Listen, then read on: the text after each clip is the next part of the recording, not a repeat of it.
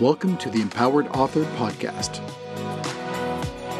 Discussion, tips, insights, and advice from those who've been there, done that, helping you write, publish, and market your nonfiction book.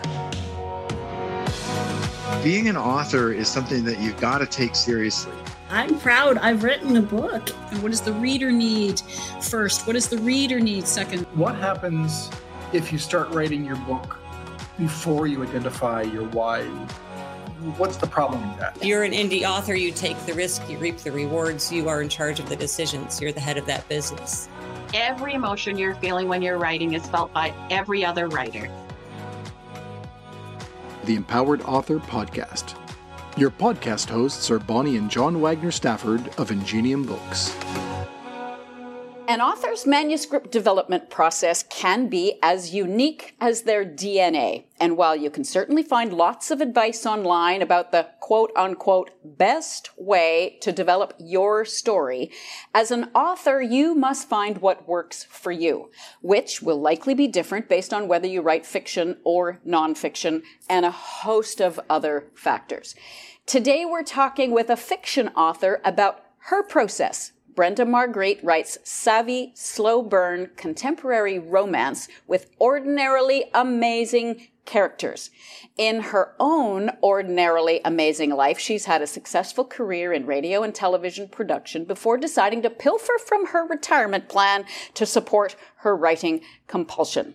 Now, readers have called Brenda's stories poignant, explicit and steamy, interesting, intriguing, and entertaining, and unlike any romance you've ever read before. And of course, we are assuming the latter is meant in a good way. So, Brenda, welcome. Hi, Bonnie. How are you? I'm very good, thank you. And I can't help it. I have to tell people that we go way back like 30 years in the, you know, we talk about your television production experience and we worked at the same television station together eons ago. So fun to connect again and to talk about writing and publishing. Awesome. My first question for you is I really have to know how did you make the leap and the link between radio and television into being an author? Is there a connection? Is it a, is it, does it feel like a, a 180 degree shift? Tell me about that. So, like a lot of authors, I've been reading and writing all my life. I mean, I, from the time I could walk, barely, you know.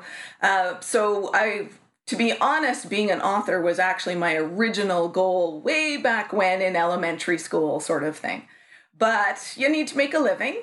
And my parents were very practical and, you know, directed me towards something that would actually pay the bills to start with. And uh, so I, what I did is I looked for something that involved writing. And that is how I ended up in broadcasting because, uh, you know, a friend of a friend of a friend and uh, that sort of thing and with broadcasting on the uh, commercial side, which is where I spent most of my time, at least you were putting words on paper and creating something, and it really fed into that creative soul. Uh, but during the rest of the time when I wasn't at work, I was always writing. And I was, I, I probably have 10 or 15 books that made it to about page 70 and then died so, uh, what really tipped me over was in 2011, my husband bought me a laptop for Christmas and basically said, sit down and finish the damn book. So, I did. I finished one that I'd been working off and on on for 10 years. And that was my very first published book, which is Mountain Fire. So, that one took me a long time to get to. And how exciting was that? It was very cool. I submitted it to a large publisher because everybody does and of course, that went nowhere. And then I submitted it to a small press, uh, the Wild Rose Press, and they took it right away. And I was just absolutely thrilled. Um, they did take my second as well, but since then I've been self uh, publishing because it's a whole new world out there for, for fiction writers with the whole ebook and online and all the rest of it. And uh, I'd probably still be languishing unpublished if I had been 20 years ago when you had to hit a traditional publisher and find someone. And nowadays, I've I've got nine books out, and I can say I have nine books published. that is absolutely an incredible achievement. I love what your story represents, um, which aligns so well with our whole philosophy and the title of this podcast, The Empowered Author, which is that there are many ways to achieve the goal, and what's right for one person isn't necessarily going to be right for the other. And the most important thing is you find a way to empower yourself to achieve your goal. So, congratulations. I'm super happy about that. Thank you very much. Uh, it's a it's an interesting journey for a lot of authors because um, your comparison you compare yourself to other people all the time. I mean, we do it in life all the time, but uh, I mean, there are authors out there now that are very successful, especially in the romance world, that are publishing five to ten books a year. Um, now they're fifty. They're usually about fifty thousand words, so they're sort of shorter. That's not short, but it's shorter. Uh, but it's amazing what people are doing out there now, and that's their path. It's not mine, but that's their path. so, you're, do you have an average length for your books? And I'm I'm excited to get into now the process. Um, in fact, let me just back up a, a second. I before we get into your process, how did you choose the romance genre, or did it choose you? I like to read for recreation, personally, myself. Um, I don't read a lot of nonfiction. I love biographies, those sorts of things, especially with people who have, you know, really had challenges in their lives and moved on. Um, but I like to finish a book and feel good. Um, and a lot of the good books on in book clubs and things like that make you want to slit your wrists at the end and that's you know not my thing and i look back uh, i read a lot of romance uh, all my life and i look back on a lot of the mysteries i read as well because i'm a huge robert b parker fan and dick francis fan and uh, i've even read you know i read some sci-fi and things like that but what drew me to all of those stories are the relationships in those stories. I mean, I love a good mystery, but the ones that are my favorites are the ones that have a relationship in them that grows along with the mystery. And also, I did the newbie mistake of thinking that writing a romance would be easy. um, because you go, well, you don't really have to worry about having too much of a complicated plot because there's no mystery and there's no thriller and there's no, you know, that sort of thing. But writing about strictly about relationships and making that interesting for a long time, uh, for for example, eighty thousand words, which is about my average length of a book, is is more of a challenge than a lot of new authors think. Let's pause for a moment for a message from our sponsor. E.M. Tippett's Book Designs specializes in quality, upmarket formatting, meaning we convert your Word document into an ebook, paperback, or hardcover. Your book will be functional and it will look as good as or better than any book from a major publisher. Check out our portfolio at emtippettsbookdesigns.com. That's E M T I P E T S bookdesigns.com. Now back to the podcast. So, how do you deal with that?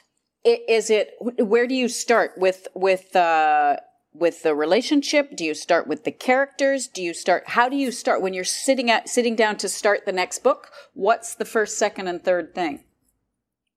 So I'm always learning, uh, and I mean, nine books, like I said, is nothing for some writers, but I write very slowly in the sense that um, by the time I have a first draft done, it's pretty much done. I don't do a lot of revising. I do do some revising, but because I write at a, a steady pace, um, I don't have a lot of chance to practice um, getting things wrong.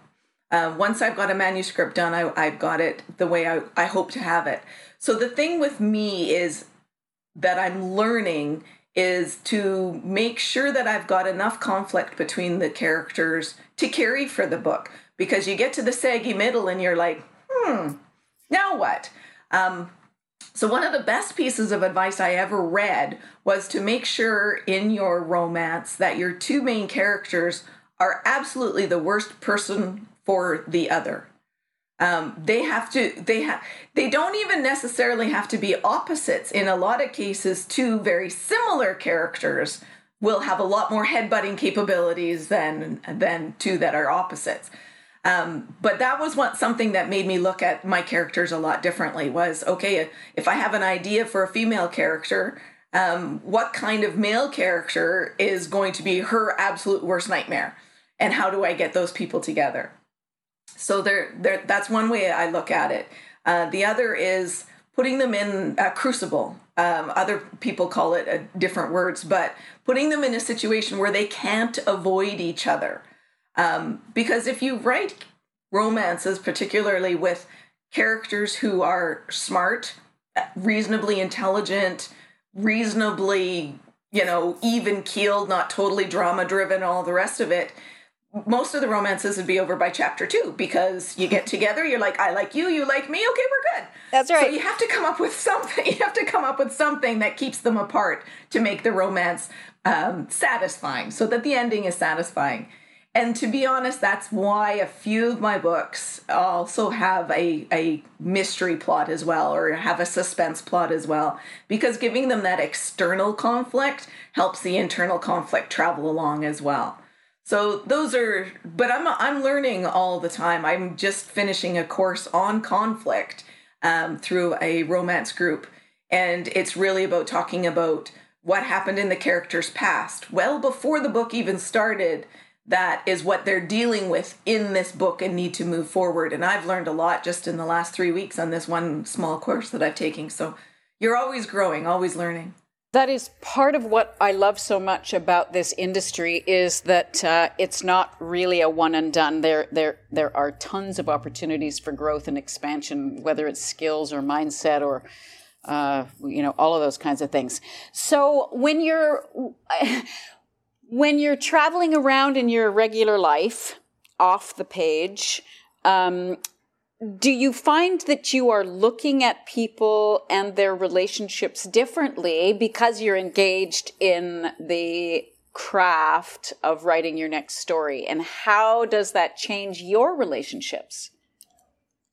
I think one of the coolest things that one of the things that's really driven me towards romance is I love to hear how people met.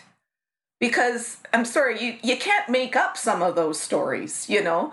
Um, people who met online playing Dungeons and Dragons, or people who met because somebody was in hospital and they fell in love with their doctor, or not not their doctor, but the person in hospital's doctor. You know, it's just amazing what you can come up with. So I'm often looking at other relationships and going, why does that work for those people? You know, um, that's the other thing. I mean, we all know those couples, uh, those relationships where you look at them and go, I don't know how that works. Like, I would kill that person in a month if I were living in the same house with them, but these two people have been together for 30 years. How does it work for them? And that's the thing that's fun to explore is I I, I hope I don't write people who are me. I, I don't think all my heroines are me. I write heroines that maybe I would like to be or that it kind of would be fun to be. Um, and then give them the heroes too that um, I wouldn't want, you know, I mean, they're all nice guys but there's a nice guy and then there's a nice guy you can live with for 30 years. There's two different kinds of guys right? So. right exactly exactly. Well that's very interesting. Now um, i was taking a look at your website and we'll drop the url before we go just the reminder um, that you talk about um, theme and trope can we start with theme? So obviously they're all going to be related to the character development and the relationship because in romance as you say that is kind of key. But how do you uh, tell me about what you think about with theme how you decide it and how it influences what you're writing. Theme is actually something i don't think about while i'm writing the first draft.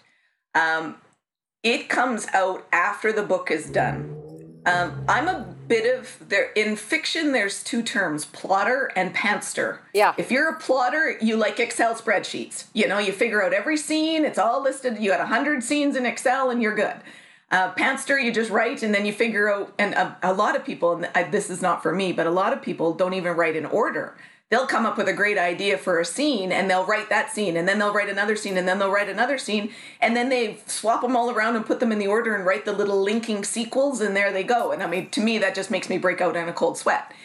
But uh, so when you're talking about theme i just want to get to the end of the book when i first write it Uh, I, I have a, a, daily quota when I'm writing a new book, and I, I have to move forward. I personally, I have to feel like I'm moving forward, not going back and fixing things. When I get to the end of it, and when I'm starting to do the rewrite, that's where I start thinking, "Oh, she mentioned, um, you know, never having a pet in her life at the beginning. And I gave her a pet at the end. And I'm like, oh, well, that's kind of cool. Like, I didn't even think I was doing that. But, you know, it's all about home. So maybe the theme of this one is building your family and whether your family is the nuclear family or it's a family with someone that you um, knew 20 years ago or, you know, however that works. So that's something that I look at after I've done the first draft. Um, because theme is so wide. It can be so overarching for a romance. And, a, in a lot of cases it's so like i said it's finding home. That could be your theme. And you just use all the little little bits and pieces. And it might only be a word here or a sentence there that builds on that theme. But that's sort of in the refining process for me. Right. So what would happen if, and maybe you've done this already, but if you took a look at your nine books and um, put together an Excel spreadsheet with the list of the themes for each of those books, are are are you going to be surprised with differences or similarities? Do you ever do it that way? Have you ever done that? I have not, um, but I think I think the theme of what I write sort of comes out in the bio that you read at the beginning. Um, I like to write smart women and I like to write slow burn romances because they're all about the relationship. They're not insta love, they're not insta lust, they're not, we're gonna, you know, now, that doesn't necessarily mean sex doesn't happen early because I do have sex scenes in my books, because that can totally throw a relationship in a different direction. If you have sex before you're in a committed relationship, then how does that work? And so that's an interesting thing. But I think the theme the theme of my books mostly is accepting who you are by meeting or by by learning how someone loves you if that makes sense because we don't see ourselves very well and all of my characters or most of my characters especially my most recent ones have had they've got some baggage. They're older characters generally in their past their 40s now. Um, so you know they've lived life already. And they have a vision of themselves that might not necessarily be true. And when they meet someone new that they're falling in love with or that the relationship is growing with they have to see themselves how that person sees them. And it's learning to accept yourself no matter who you are that is so true. It's either one way glass or it's a distorted mirror when whenever we're trying to hold it up to ourselves. Um, interesting. Okay, trope. Talk to me about trope. This is something as uh, you know, coming from the nonfiction world, we don't really get into trope too much. So I'm I'm all ears. So you'll find in fiction, and it's not necessarily only romance. Um, trope is what gives genre fiction a bad name because um, that's what uh, a critic or a reviewer will look at and go, well, this story's been done a million times. Um, it's a marriage of convenience, or it's friends to lovers, or it's enemies to lovers, or whatever it is. Because that's what a trope is. A trope is just the the skeleton that the framework, the story is framed on. And what it actually does is it works similar to theme in that if you're writing a friends to lovers, you're not going to have them angry at each other at the beginning. They're going to be friendly with each other, and that friendliness is going to grow into something more intimate as the book goes on. Um, and what tropes do is tell the reader what kind of story it's going to be like. Romance readers are voracious, absolutely voracious. And that's why authors are writing five to 10 books a year because romance read it, it takes me about six months to write a first draft and then another three to four months to do revisions and get it to my developmental editor. It basically a year before i can get a book out which someone can read in seven hours. Right exactly. Um, yeah. so you know so what a with a, a reader who reads that much they generally have a favorite. They like certain um, storylines. They want because reading a romance is like putting on a warm blanket. You know it's going to have a happy ending. You just don't know how they're going to get there. So when a, when um, when a reader's looking at the blurb on the back and it says they've been friends for 20 years, but an unexpected pregnancy changes things, they know what they're getting. Mind you, unexpected pregnancy is actually its own trope. But you right. know, so the the reader tropes are more for readers. Um, I do think about those before I write the book because that again will help me determine what kind of scenes I put in it. Um, and it's more specific than theme. Theme is very, very generic uh, and very 50,000 foot level, whereas a trope is if you're writing a, a specific trope, the reader will be really mad at you if you veer from that. So you have to make sure you stay within it. And to me, that's where the challenge lies because how often, I mean, everybody says, well, every romance is the same. Well, they're not. Trust me, four, five million books out there are not exactly the same, but there might be a million out there writing the same trope with a completely different storyline. And that's that's again, that's what the reader is looking for. They know what they like, and that's the one they're going to go to. Right. Okay. So writing is clearly a big part of your uh, process. When you're self publishing, as you are, it is not the only thing you have to pay attention to. what what do you uh, including writing but what is what part of the process do you like the most what is it that you get um, the most out of to be honest, I love interacting with readers. Um, I I would like to get to the point where I don't know all my fans by name. Um, I'm not really. I, am not necessarily related to them all by blood anymore. I can re- actually remember the first time somebody not related to me wrote a review on one of my books and they liked it, and I'm like, oh, somebody's reading it but uh, I mean, I've made some really good friends in the writing community. The romance community is very supportive as a whole, um, and made some very good friends, online friends. Uh, I mean, living in northern British Columbia, there's there are several up here in this area, but not. I mean, especially in the last year, we're not meeting or anything like that, so right. it's a lot of online stuff. Um, I've learned so much about uh, of formatting and on the technical side of things, like just using websites and stuff, which I'm not scared of, but there's a million different ways to create an ebook, uh, a million different ways to upload them, which ones are better. Marketing is where life gets really tough because with online, things change so fast. And Amazon being the behemoth that it is, um, you know they can change one rule and all of a sudden everything you've done before needs to be revamped or reworked or changed somehow because it's no longer working. So that's where that's where uh, where i need to spend some time but it's uh that that's my scary spot. My, my my not meeting people. I'll meet people. I'll do reader events and all that sort of stuff all my all day long. But looking into advertising and all that kind of stuff, that's where yeah. I'd like to hire someone to do that. exactly. Never a dull moment. I'm just gonna go and look for the episode number. Um, of, and I'll, I'll, I'll find it while I'm asking you the next question. Um, I want to come to your cover design process. But before we get there, you mentioned Northern British Columbia and Prince George, and I am reading right now your latest book. Um, I forget what it's called. Rich- I don't have it in. What is what is it called?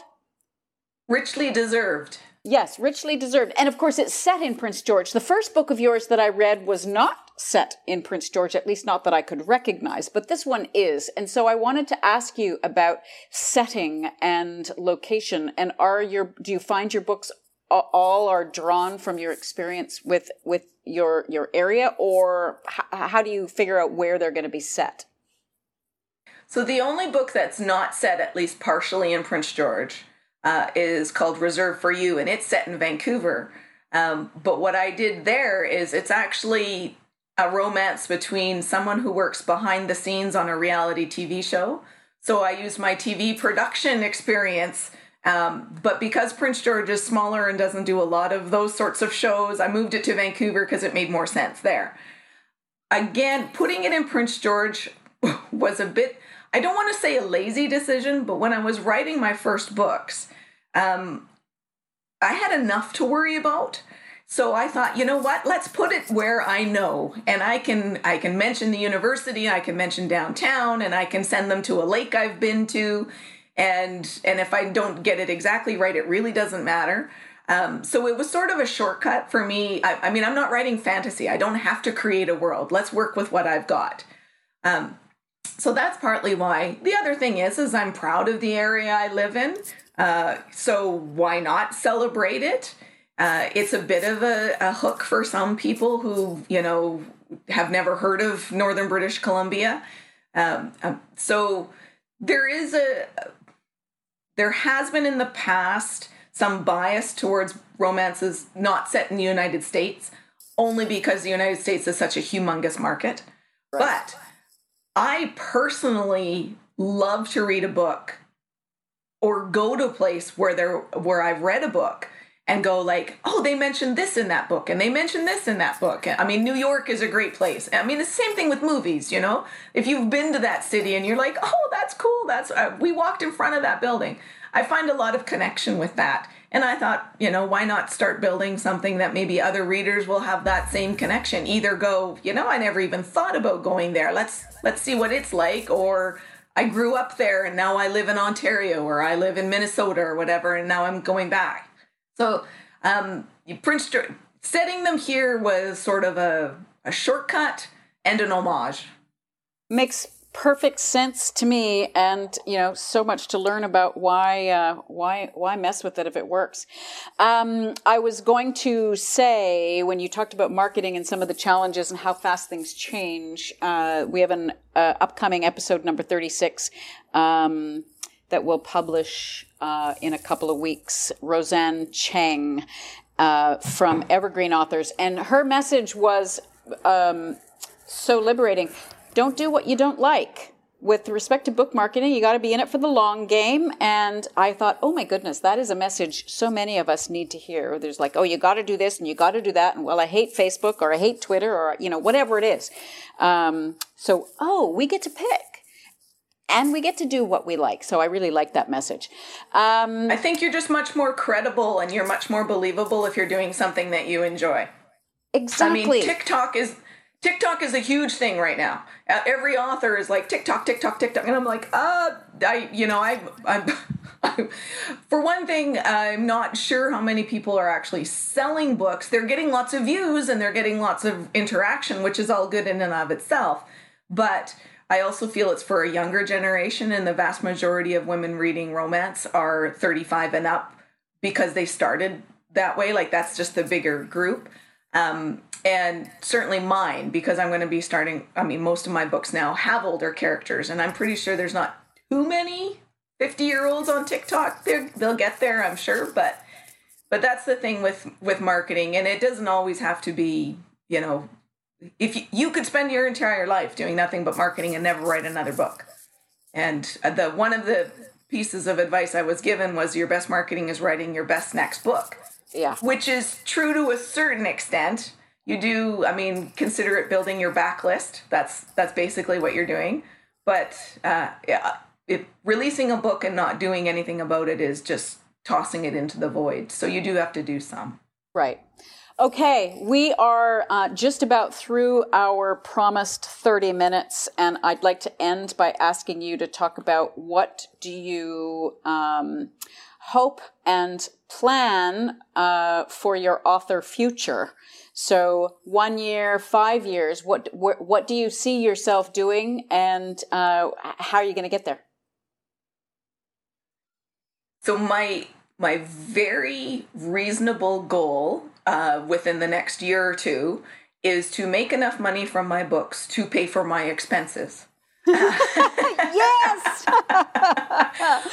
let's keep let's keep things real here, people. Yeah. Um, I'm. It costs me because I do do. Um, I I do have professional design covers.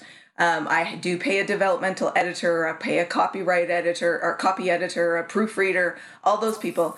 I figure it costs me about a thousand dollars to put a book out.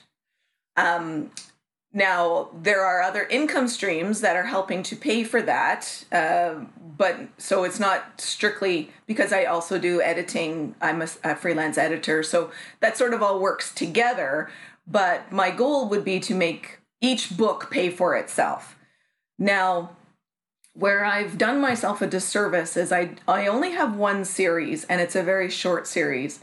And with romance readers, they prefer series because they again it's that comfort read. They like to visit the same families again. They don't have to be the same people necessarily, but they like to visit the same places and the same families. So my goal over the next 3 years actually is I have a prequel novella and a first book in a new series that will be about five books long.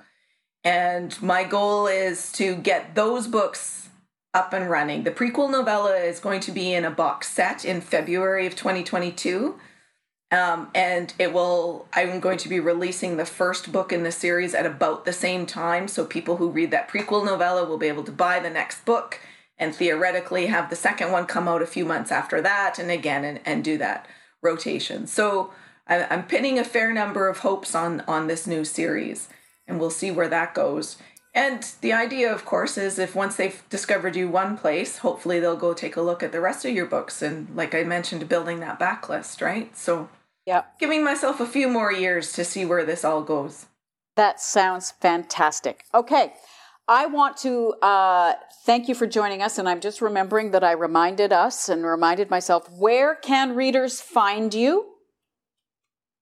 So my ebooks are available on all of the regular e-retailer platforms. So Amazon, Barnes and Noble, Apple.